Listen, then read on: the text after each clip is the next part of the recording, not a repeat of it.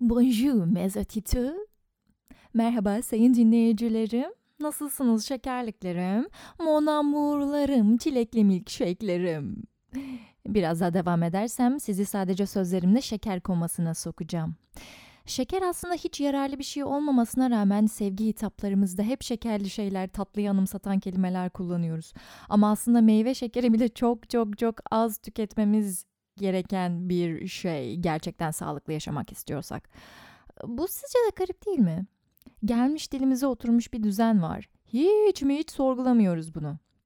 Gerçi hala seksist küfürler edip bunu bile sorgulamayan feministler, hümanistler, aktivistler varken aramızda insanların sevgi sözcüklerimizin üzerine durup düşünmesini beklemek ütopik olur. Ben şimdilik sorguluyorum sizin yerinize de ama sadece bana bırakmayın bu işi çünkü bazen kafam patlayıcık gibi oluyor. Hayır bir de sorguladıkça daha da batıyorsunuz. Doğru bir sonuca da ulaşamıyorsunuz. Kafayı yememek için ne yapıyorum? Hop atıyorum kendimi matın üstüne. iki zorlayıcı yoga pratiği yapıyorum. Bir de meditasyon. Pamuk gibi oluyorum sonra. Zihnimin içi birkaç saate yine ufaktan bulanıklaşmaya başlıyor ama o dinginlik hali beni en azından o gün bayağı bir götürüyor. Başlatacağım sizde spora, meditasyona. beraber kafa patlatacağız, sonra beraber kafa rahatlatacağız.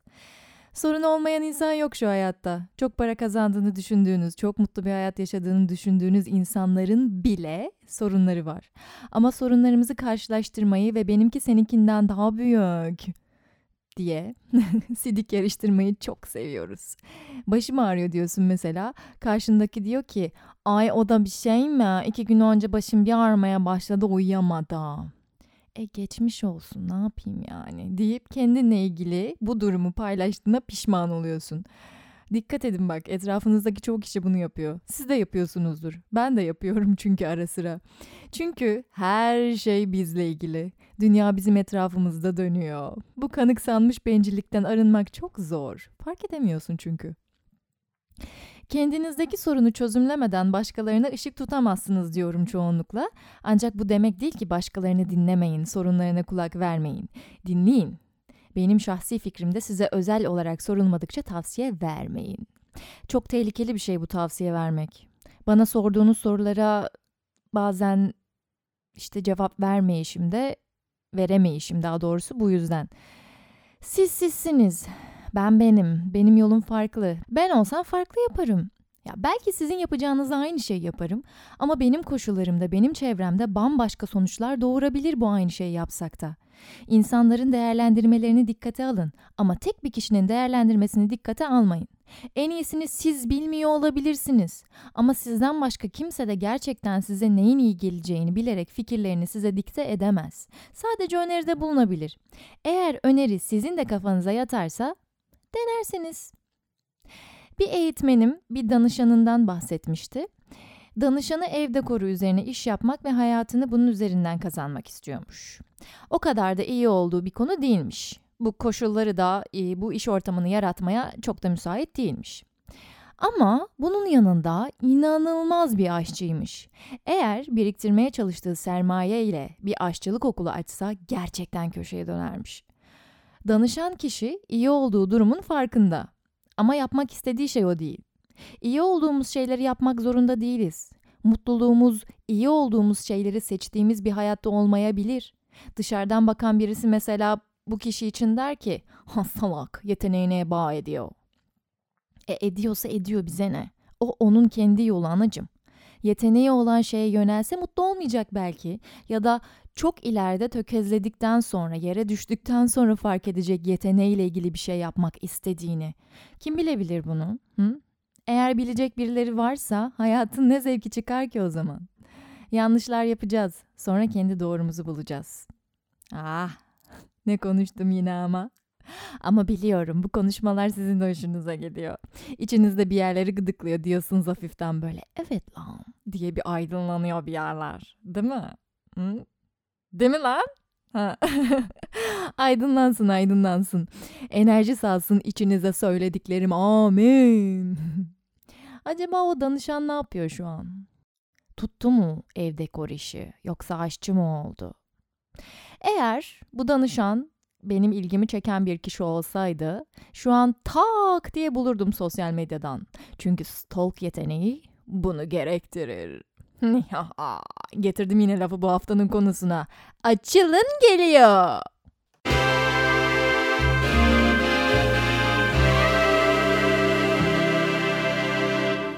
Stalk.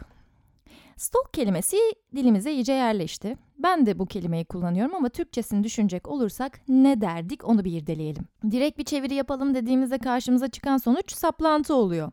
Ama tam olarak saplantı değil stalk yapmak. Yani biz bu tanımla kullanmıyoruz. Bir yerden sonra saplantıya dönüşebiliyor. Ama benim için stalk kelimesi daha çok öylesine merak ettiğin birine bakmak, araştırmak anlamında taşıyor. Örneklendireyim ama. Ee, The OA dizisini izlediğimde Brit Marling'e resmen aşık oldum ben. Yaptığı işleri incelediğimde hayranlığım daha da arttı. Hayatını araştırdım. Nasıl bu akla kavuşmuş merak ettim. Bu mesela stalk yapmak değil, araştırmak. Ama sonra... E dedim şimdi ne yapıyormuş? Bugünlerde neler paylaşıyormuş? Hemen girdim Instagram profiline ve ahanda işte o an stalk yapmaya başlamış oldum.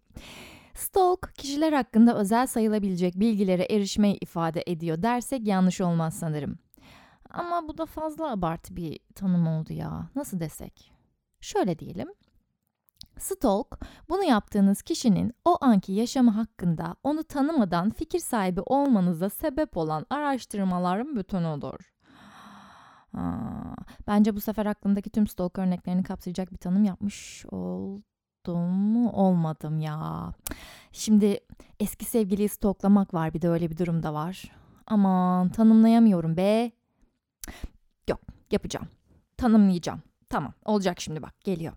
Stalk, stalkladığınız kişinin o anki yaşamı hakkında onun o anki kişiliğine dair yeterli bilgiye sahip olmadığınız halde yaptığınız araştırmaların bütünüdür. Wow, bence oldu bu sefer. Hı, tamam. Benim de içime sindi, içim rahatladı şu an.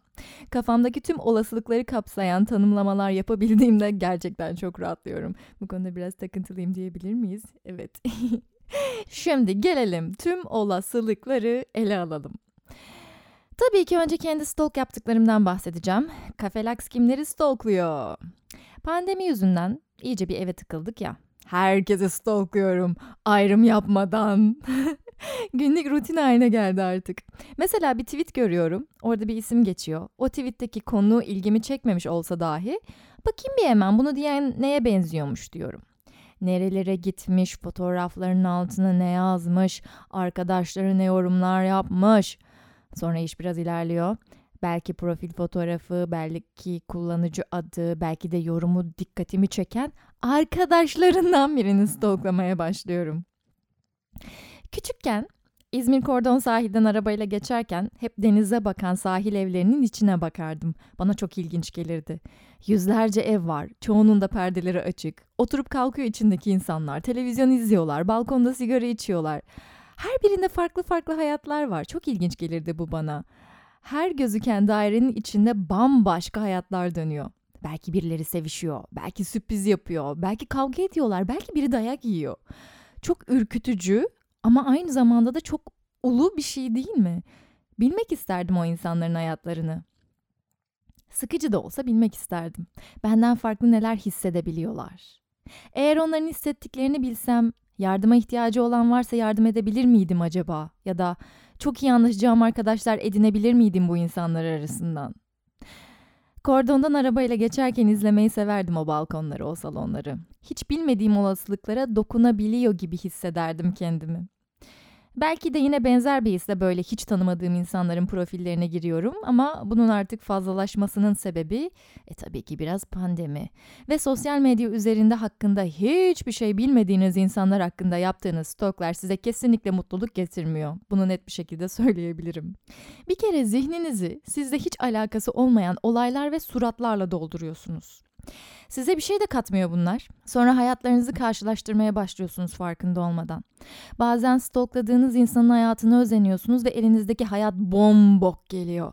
Kendi hayatınıza geri dönmek istemediğiniz için sosyal medyadan uzaklaşamıyorsunuz. Bazen de stalkladığınız kişinin hayatının sizinkinden eksik olduğunu düşünüyorsunuz, kendinizi yüceltiyorsunuz. Bu da üzücü.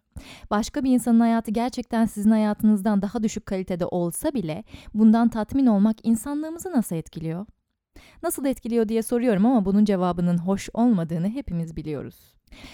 İşin derin kısmını bunlar oluşturuyor işte. Bu özenme ve hor görme benim yüzde yüz aşabileceğim şeyler değil. Yani henüz değil. O kadar erdemli bir insan olmayı gerçekten ister miyim bilmiyorum. Hazır değilim öyle bir şeye. En azından şu an. Keşke olsam, keşke öyle erdemli bir insan olsam diyemiyorum mesela. E, öyle dersem zaten yaparım bunu. Ama şu an zor geliyor. o kadar yorumsuz kalmak bana. Şöyle bir görürsek 60'lı yaşlarımızı o zaman olur belki. Eğer o kadar erdemli ve kabullenici olursam, sanki içimdeki mizahı kaybedecekmişim gibi geliyor. Sanki sarkastik insanlarla baş edemeyecekmişim gibi geliyor. Aha da kendi içimdeki bu durumun çözümlemesini yaptım. bu yayın sayesinde bu dünyada, bu bedende ve bu zihinde olabileceğim en iyi versiyon olacağım herhalde. Kendime terapi yapıp duruyorum sizle konuşurken. Neyse ki hadi iyisiniz ha. Siz de niyetleniyorsunuz bundan. Kıps. Dur bakalım. Gelelim diğer stalklara.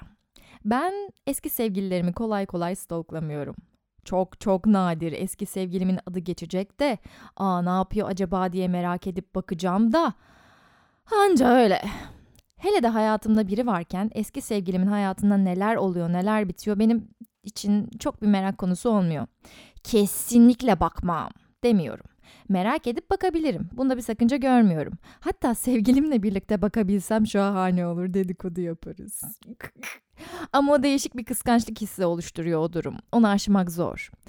Onun üstesinden gelinirse ilişkide bir sorun yaratacağını düşünmüyorum bu stalk'un. Tabii öyle durduk yere hadi gel eski sevgililerimize bakalım gibi muhabbetten bahsetmiyorum. İşte konusu açılmıştır, kendiliğinden gelişmiştir, öyle bakacaksan bakarsın. Yoksa bunun için kahveni yapıp bilgisayarı televizyona aktarıp büyük ekranda eski sevgilileri mevcut sevgiliyle stoklama keyfisi... Bu olmaz sanki. Sorunlu bir ilişki olur bence öyle yapan varsa da. Çok nadir eski sevgiliye bakma durumu bence sakıncalı değil.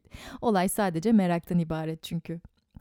Artık arkadaş olmadığım insanlara da çok nadir merak edip bakabilirim. Bu onlarla yeniden arkadaş olmak istediğim anlamına gelmez. Ama ben birileriyle arkadaşken onlarla arkadaşlığım bittikten sonraya göre daha stalkluyorum. Sonraya göre Dilim kaydı.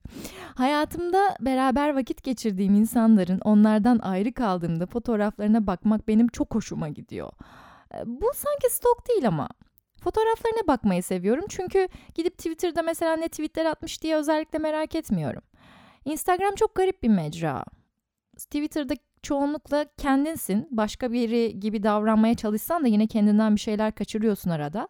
Ama Instagram öyle değil. Olduğun kişiden çok çok farklı bir imaj çizebilirsin. Bu da merakımı uyandırıyor işte arkadaşlarımın profilinde vakit geçirmeme sebep oluyor. Ki ben bir de küçükken ilkokuldayken annemle babam çok çalışırlardı. Onlar mesela ben uyanmadan işe gitmiş olurlardı. Ben eve geldiğimde olmazlardı. Daha sonradan gelirlerdi. Onların fotoğraflarını alıp yanımda taşırdım. Severdim arada bakmayı böyle. Çok da inanılmaz anneci babacı bir çocuk değilim. Ama severdim işte fotoğraflarına bakmayı. Ben buna bağlıyorum bu e, arkadaşlarımın da profillerine, fotoğraflarına bakma durumumu. Şuna gelelim Instagram'daki havalı fotoğraflardan bahsediyorduk. Bir insanı tanıdığını düşünüyorsun ama gerçek hayatta hımbılın teki biliyorsun bunu. Ama Instagram'ına bir bakıyorsun havalı havalı fotoğraflar. Ünlü kahvecilerden çıkmıyordur. Oralarda vakit geçirmeyi de seviyordur gerçekten.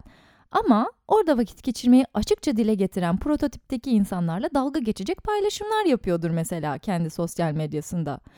Bunları gözlemlemek hoşuma gidiyor. Kimsenin gerçekten göründüğü gibi olamadığını fark ediyorum. Olduğu gibi görünmenin ne kadar zor olduğunu fark ediyorum. Bu durum her zaman ikiyüzlülükten kaynaklanmıyor. Sadece farkında değiliz. Bir Instagram kültürü var mesela kafamıza yerleşmiş ya da YouTube ya da Twitch kültürü. Bu kafamızda oluşan algıya göre o mecralarda onlara uygun olacak şekilde şekilleniyoruz. Ama bir süre sonra sosyal medyaya ara verme ihtiyacı duyuyoruz. Çünkü kendimizden uzaklaşıyoruz. Gerçekten yönlendirilmiş bu atamalara ait olmadığımızı hissediyoruz. Yapmacık geliyor çoğu. Sorgulamaya başlıyoruz ki aslında sorgulamak iyi bir şey. Sosyal medya kaynaklı olduğunda bu sorgulama tam bir ferahlık getirmiyor çoğunlukla. İnsanlara bok atmaya başlıyorsun işte herkes hayatları çok mutluymuş gibi paylaşım yapıyor. Sanki herkes çok zengin, sanki her şey çok güzel diye. E biri ağlarken fotoğraf attığında da dalga geçiyorsun. Ama yok yani bu da atılmaz ki ya Instagram'da yani yapılır mı bu? Hmm. deniliyor genelde. Bunu diyenlerin savunmaları da şu. İnsanların kendilerine özel anları olmalı. Her şey Instagram'da paylaşılmaz. Ayrı garip bir durum bu da. Mutluluğunu herkesle paylaş ama üzüldüğünde kendine sakla. E niye? Mutlu olduğumda bunu insanlarla paylaşıp üzüldüğümde özellikle saklama zahmetine giriyorsam benim için orada bazı sorunlar var demektir. Büyük ihtimalle mutluluğumu insanlar görsün, özensin, kıskansın diye paylaşıyorumdur. Üzüldüğümde de aman kimse bilmesin, perfecto bir hayat yaşıyorum sansınlar diye düşünerek paylaşım yapmıyorumdur. Tabi böyle olmak zorunda değil. Ama benim kafamda oluşan ilk yargı bu oluyor. Eğer hesabını motivasyon amaçlı kullanıyorsan çoğu paylaşımının insanlara neşe verecek şekilde olması yaptığın konsept gereği önemli tabii. Böyle laf edip duruyorum ama üzüldüğünüzü de paylaşın. Sadece mutlu olduğunuz anları paylaşarak kaypaklık yapıyorsunuz. Demek için değil bu. Yani bunu da savunmuyorum. Benim de çoğu paylaşımım mutlu ve eğlenceli. Çünkü seviyorum mutlu olmayı ve enerjimden insanların nasiplenmesini. Beni takip eden kişilerden en çok duyduğum şey motivasyon kaynağı olduğum. Ya harika bir şey değil mi bu? Birilerinin kalkıp yeni bir şeyler denemesine vesile oluyorsunuz. Benim için verimli sosyal medya kullanımı budur. Sadece mutlu şeyleri paylaşalım, enerjimizi yükseltelim. Böyle bir paylaşım dünyamız olsun. Ben de isterim. Keşke gerçekten öyle bir dünyada yaşıyor olsak. Ama bu üzüntülerimizi, acılarımızı kolayca aşmayı öğrenebildiğimiz için seçtiğimiz bir yol olsun isterim. Üzüntülerimizden, acılarımızdan kaçmak için ya da like alıp ego masajı için değil. Saygı çerçevesi içerisinde istediğiniz her şeyi paylaşabilirsiniz bence sosyal medyada. Sadece bilmekte, fark etmekte ve hatırlamakta fayda var. Stokladığınız insanların hayatları o görsellerden, yazılardan ibaret değil. Her seferinde birinin profiline girip kendinizi karşılaştırdığınızda bunu kendinize mutlaka mutlaka hatırlatın. Benim stalk yapmayı sevmemin bir diğer sebebi de ayrıntılar. Hele de hoşlandığım bir kişiyi stalkluyorsam. Mesela kütüphane mi var fotoğrafta? Hemen büyütüp hangi kitaplar var orada onlara bakarım. Bir kafeye gitmiş ama nerede olduğunu etiketlememiş. Hmm, hemen fotoğrafı incele. Menü var mı? Önündeki tabakta veya bardakta gittiği yerin amblemi logosu var mı? Etrafta saat var mı? Kaç gibi gitmiş? Eğer pencere yanındaysa dışarıda neler var? Hangi kafenin hangi semtindeki şubesi? Ölme şeyim ölme. Birinden hoşlanınca, hele bir de henüz herhangi bir muhabbetin yoksa ve buluşma ayarlayamıyorsan böyle stoklarla yollarını kesiştirmeye çalışıyorsun. Ben bu konuda hep biraz şanssız oldum ama ya. Ne zaman birinden hoşlansam, onun sürekli gittiği ortama gitsem ya o kişi ben oradan ayrıldıktan sonra geldi ya da ben oraya vardığımda hadi ben kaçar deyip oradan ayrıldı. Bir türlü şu filmlerdeki gibi denk getiremedim. İşte bir taraf planlı bir şekilde karşı tarafla karşılaşır ama tesadüfenmiş gibi davranır. Sonra tanışırlar, aşık olurlar, sonsuza kadar mutlu yaşarlar falan filan. Öyle bir hikayem olmadı. nanay nanay. Artık doyduğum için böyle şeylere de bunları düşününce bana boş geliyor tabii. E gelsin artık bir zahmet. Şu an denk gelmeye çalıştığım tek durum yoğun olduğum günlerde bir boşluk yaratıp sevgilimle yemek yiyebilmek. Mesai saatlerinde onunla azıcık da olsa görüşebilmek. Romantik ilişkilerden bahsettiğimiz için bu örneği verdim. Yoksa sürekli aa yanımda olsun her zaman dip dibe göt göte olalım hep diye düşünen biri değilim. Normalde görüşemeyeceğiniz vakitlerde böyle boşluklar yaratmak tatlı bir hava katıyor bence ilişkiye. Yoksa akşam nasıl olsa görüşeceğiz yani. Birini stalklayarak onun hakkında fikirler edinebilirsiniz. Bu fikirlerin yanlış olma ihtimali çok yüksek. Hele de platonik takılıyorsanız. Ama azıcık mantıklı hareket ettiğinizde onun hakkında kendi işinize yarayacak çıkarımlar yapabilirsiniz. Spor yapıyor mu? Gezmeyi mi seviyor yoksa ev kuşu mu? Nelerle uğraşıyor? Arkadaşları kimler? Bunlar hakkında genel bir yargıya ulaşabiliyorsunuz. Ne kadar yanıltıcı olsa da. Bu yanılma konusunu ısrarla dile getiriyorum çünkü kurduğum her cümlede ha ama şöyle bir durum da olabilir diye bir karşıt görüş geliyor zihnimden. Örneğin diyelim bir arkadaş grubu vardır sürekli beraber fotoğraf paylaşıyordur. My rave, the besties, zart zurt falan. Ama o grubun içine girdiğinizde bir bakıyorsunuz ki hepsi birbirinin arkasından konuşuyor. İşte gruptan birisi diyor ki sizin stokladığınız kişi için. Ya işte öyle sevdiğim bir arkadaşım değil daha aynı ortamdayız yani vakit geçiriyoruz falan diyor. E hani senin rave'indi ya? Üzülüyorsun o zaman o insana. E diyorsun bu ezikmiş. Tanıdıkça görüyorsunuz ki başlarda edindiğiniz o fikirle alakası yok tanıdığınız bu insanın. Yapmacık gelmeye başlıyor size. Sonrasında da soğuyorsunuz zaten eğer yapmacıklıktan hoşlanmıyorsanız.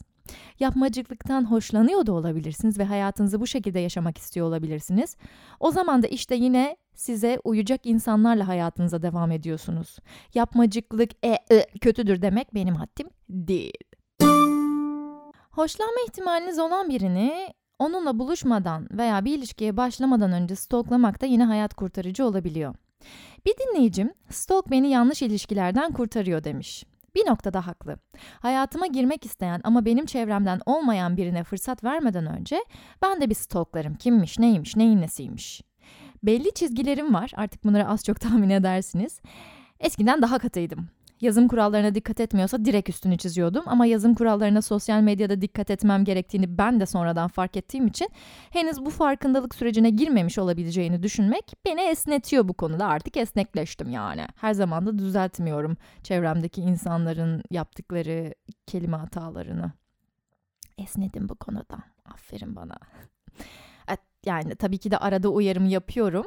Ama eğer 30. uyarımda hala düzelmiyorsa belli bir seviyeye kadar arkadaşlık kurabiliyorum o kişiyle. Neyse bunu geçiyorum. Esas dikkat ettiğim şeyler fanatik birimi. Bir takımın, bir kişinin, bir topluluğun fanatiği ise ve onun rakiplerine bok atma şekli benim için çok önemli. Ana avrat küfrediyorsa nasıl koyduk ama diyorsa zzz, elendi canım. Senden ne sevgili olur ne arkadaş benim için. Belli bir yaştan sonra uğraşmak istemiyor kimse hayatına aldığı kişilere bunları öğretmek için. Olmuş olsun da gelsin, vakit kaybetmeyelim istiyor. Çünkü anlayamama, kavrayamama ihtimali var. Vakit harcamaya gerek yok gönül ilişkisi kuracaksak. Bunun dışında işte feministlik kavramını erkek düşmanlığı olarak düşünüyorsa, bir kadının seks hayatının olmasını namusla ilişkilendiriyorsa, homofobikse bu homofobikliğe şu tanım da giriyor.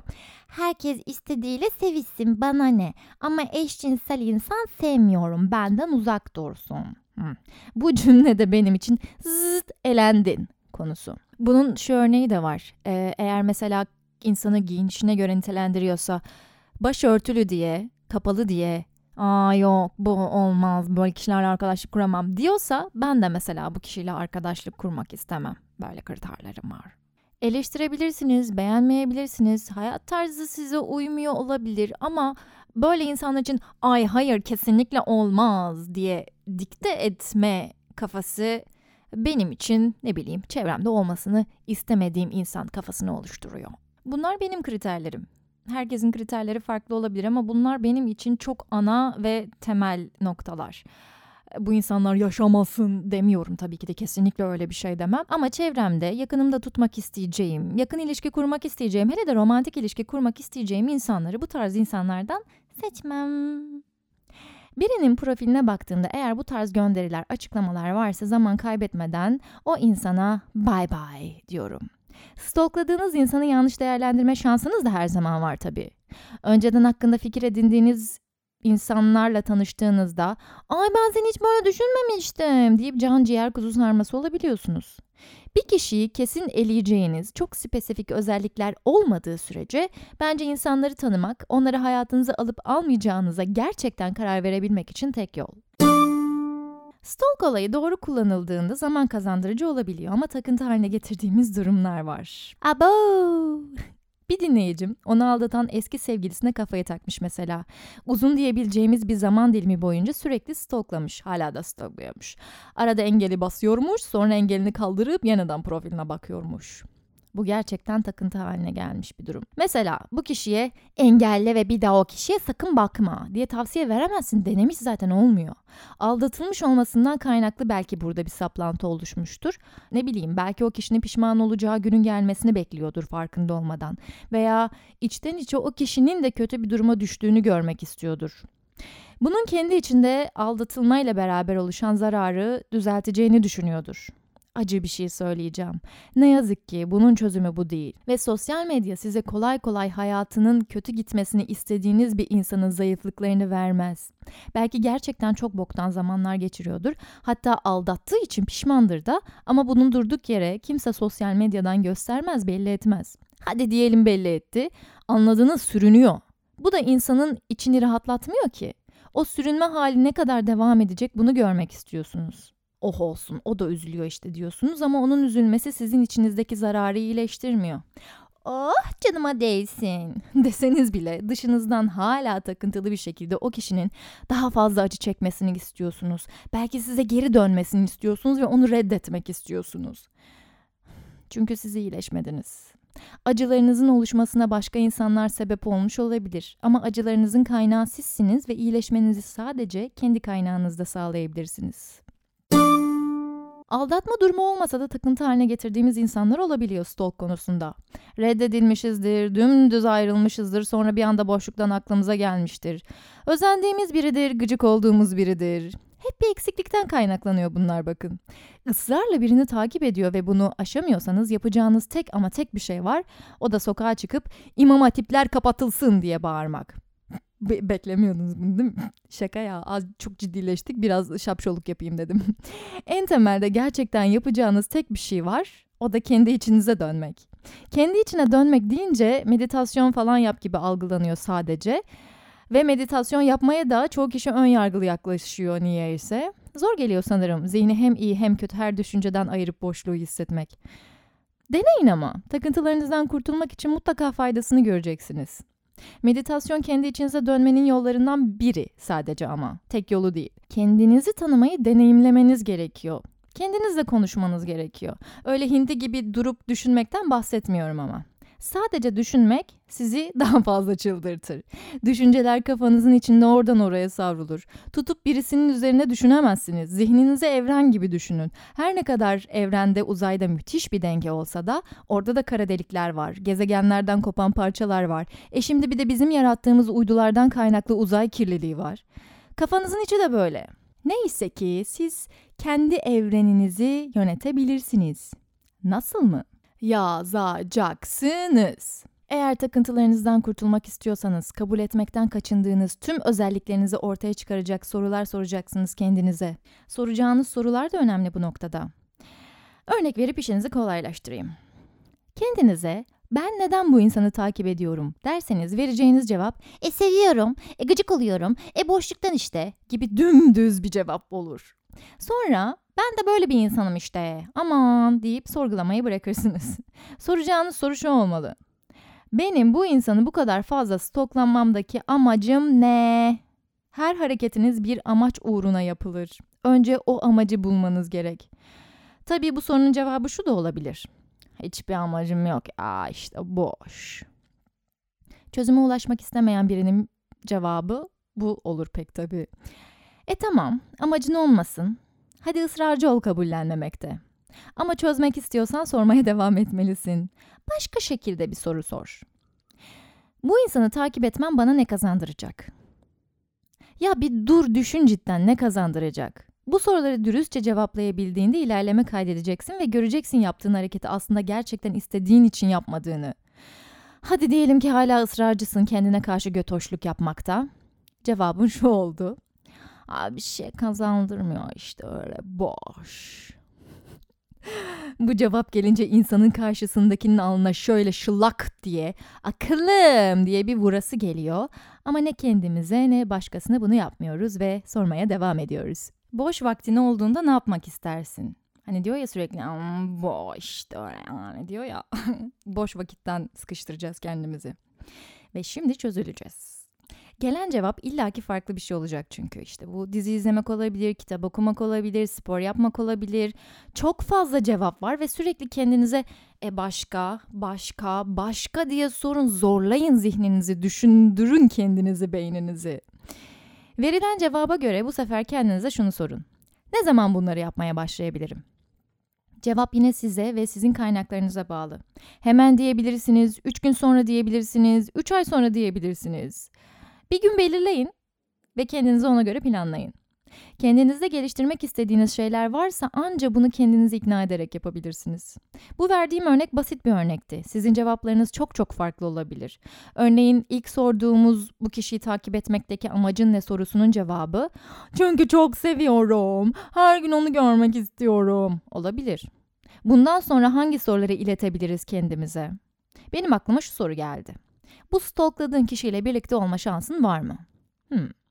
Cevap hayırsa sorulacak diğer soru sevdiğin başka neler var? Onlara vakit ayırmayı düşünüyor musun?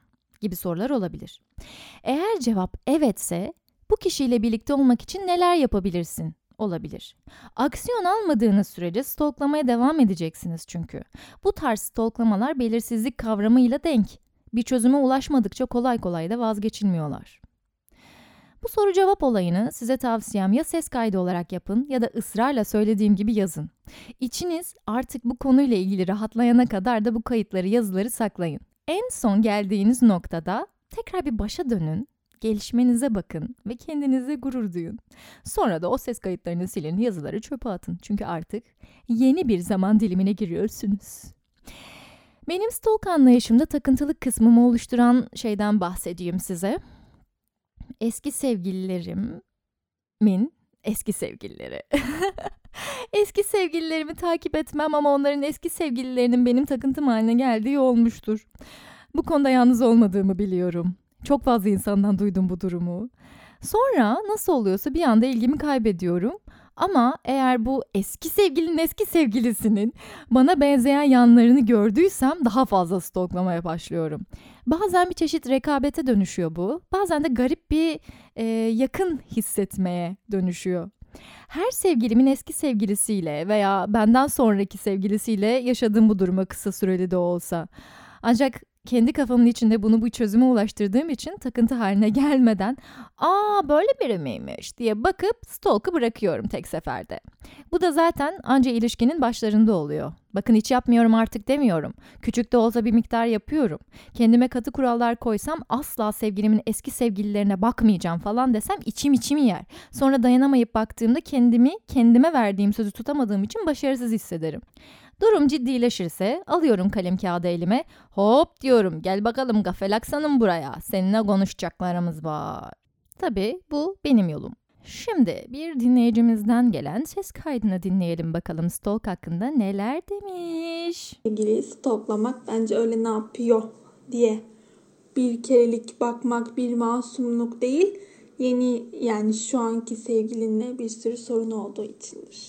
Ve ben de bunu yaptım ilişki içindeyken stalkladım. Bayağı stalklamaya başladım. Artık yani diğer sev sevgilime mesaj atmaktansa onu stalklıyordum. Fake hesaptan bakıyordum. Arkadaşlarıma storiesine baktırıyordum. Hatta onu stalkladım belli olsun diye storylerine bakıyordum. Öyle oldu mu direkt ayrılacaksın. Direkt hiç şaşmadı. Alalım. Diğer bir dinleyicimiz bakalım neler söylemiş ona bakalım. Selamlar Kafalaksçığım. Bu haftaki podcast konusunu öğrendim ve direkt sipere bıraktım koşuyorum. Sana asıl sorum kendi yaptığım stok değil de eski kız arkadaşımın beni stokladığını düşünmemdi. Ee, bunu düşünmemin sebebi konuşmamız bittikten sonra ayrıldıktan sonra da hala benim e, takip ettiğim şeyleri takip etmesi, beğendiğim şeyleri beğenmesi ve genelde keşfette karşıma çıkan şeyleri onun da görmesi ve beni bunu gördüğünü bir şekilde belli etmeye çalışmasıydı. Ve tam olarak ne diyeceğimi bilmiyorum. Ayrılmamızın asıl sebebi de aslında hani bir şekilde kavga etmemiz, birbirine hoşlanmamız, hoşlanmamamız değil de koronaydı aslında. Bunu da zaten açık bir şekilde konuştuk. Onun dışında ben hala ondan hoşlandığımı ve bir şekilde birlikte olabileceğimize inancımı sürdürdüğümü düşünüyorum. Bunu da bir şekilde belli etmek istiyorum ama onun düşüncelerinin ne olduğunu tam olarak bilmiyorum. Ee, bu stoklamasını aslında buna bağlıyorum. Mesela ben ne zaman uygulamadan çıksam onun da hemen hemen uygulamadan çıkışmadan çıkış zamanının işte hemen hemen paralel olduğunu düşünüyorum ve zaten bunu da görüyorum. Bir şekilde bunu hani benden hoşlandığını belli etmeye çalıştığının bir taktiği gibi düşünüyorum aslında. Ee, eğer usta bir stalkçıysan ve bu konuda görüşlerini merak ediyorum gerçekten yardımcı olabileceğini düşünüyorum Kafelakçım. Seni seviyorum öpüyorum. Şimdi kimse bizim stalk yeteneklerimizi sorgulamasın. İyi bir stalkçu olduğumu düşünüyorum ya. Bence herkes bunu yapabilir. Ama iyi bir stalkçulukla çözülebilecek bir durum değil bu. Değerlendirmeyle, iyi bir analizle çözülebilecek bir durum. Ki o zaman bile sonuç ne olacağı belli olmaz. En iyisi gidip konuşmak. Acaba bu dinleyicim neden karşı tarafla konuşmaktan, bunu açıkça dile getirmekten çekiliyor? Acaba reddedilme korkusu olabilir mi? Tatlı dinleyicim, reddedilme yayını dinledin mi? İstersen önce onu bir dinle. Kendini böyle bir rahatlat, reddetme konusunda neler oluyormuş, neler düşünülüyormuş. Sonra belki konuşmak isteyebilirsin. Ya da şöyle bir şey mi denesek acaba? Eğer senin takip ettiğin şeyleri takip ediyorsa, belki bu yayını da takip ediyordur. Bu yayını profilinde paylaş. Bakalım dinleyecek mi? Eğer sana karşı ilgisi devam ediyorsa e, merak edip bu yayını dinleyecektir. Ve şu an kafasında ''Aa o da benden hala hoşlanıyor galiba'' diye düşünmüş olabilir. Yani benim yapabileceğim en fazla bu kadar. Anca bu kadar e, ortaya açabiliyorum size. Sonrası artık size kalmış. Hanginiz önce açılır, hanginiz bir adım atar bilemeyeceğim. Ama umarım sonucu ikiniz için de güzel olur. Peki mesela stalklandığınızı nasıl anlarsınız? Sizin paylaştığınız şeylerle aynı şeyi paylaşıyor den demiş mesela bu dinleyicimiz olabilir. Evet bundan bir çıkarım sağlayabilirsiniz.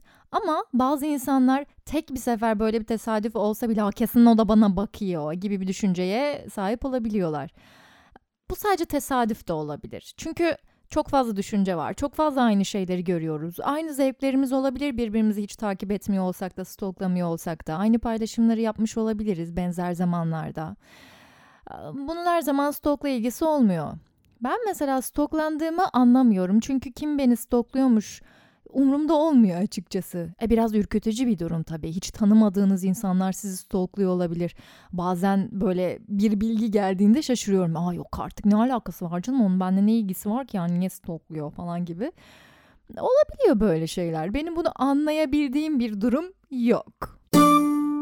Genel olarak stalk'un ne işe yaradığını ve nelerden kaynaklanabildiğini konuştuğumuza göre e, bence size yardımcı olmuştur artık. Bundan sonrasını size bırakıyorum. Eğer bırakmak istediğiniz stalk alışkanlıklarınız varsa veya stalk hangi durumlarda tercih etmelisiniz? Çünkü tamamen tü ö, kaka gibi bir şey değil bu. İşimize yarayan durumları olduğunu da gördük. O zaman şimdilik artık yayının sonuna geliyorum. Kapatıyorum yayını. Bu arada soranlar oluyor hala. Tamam tamam sorabilirsiniz kızmıyorum. Donum sende kalmışın yeni bölümleri ne zaman oluyor diye. Çarşamba akşamları büyük bir aksilik çıkmadığı sürece akşam 10 civarı yayınlarımız sizlerle buluşmaya hazır oluyor. Beni sevdiğiniz insanlarla paylaşmayı unutmayın. Bunu artık her yayınlarını söylemeyi adet haline getireceğim galiba. Paylaşın anacım beni. Hepimiz büyüyelim, hepimiz gelişelim. Tamam mı? Seviyorum sizleri. E tabi beni stalklamak isterseniz de Instagram hesabım Kafelax. Ama sadece stalklamakla kalmayın. Takip de edin olur mu? Çünkü yani gerçekten sizin düşüncelerinize ihtiyacım var. Her şeyi düşünemiyorum. Benim bakmadığım açılardan bakıyor olabilirsiniz. Farklı düşüncelerimiz olabilir. Bunların hepsini dile getirelim istiyorum. Bu yüzden yayınlarımızın konularında bana fikir verirseniz, düşüncelerinizi paylaşırsanız, direkt mesaj olarak anılarınızı, o konuyla alakalı düşüncelerinizi ya da sesli mesajlarınızı iletebilirsiniz ve tekrar hatırlatıyorum. Siz isteseniz de sizin isminizi ya da kullanıcı adınızı paylaşmıyorum. Öyle bir şey olmayacak merak etmeyin. Konuşmalarımız, Sadece sesiniz mesela burada kullanılıyor. Kimin kim olduğu belli olmayacak yani. Merak etmeyin ha bana söylediklerinizde. En büyük sırdaşınız benim.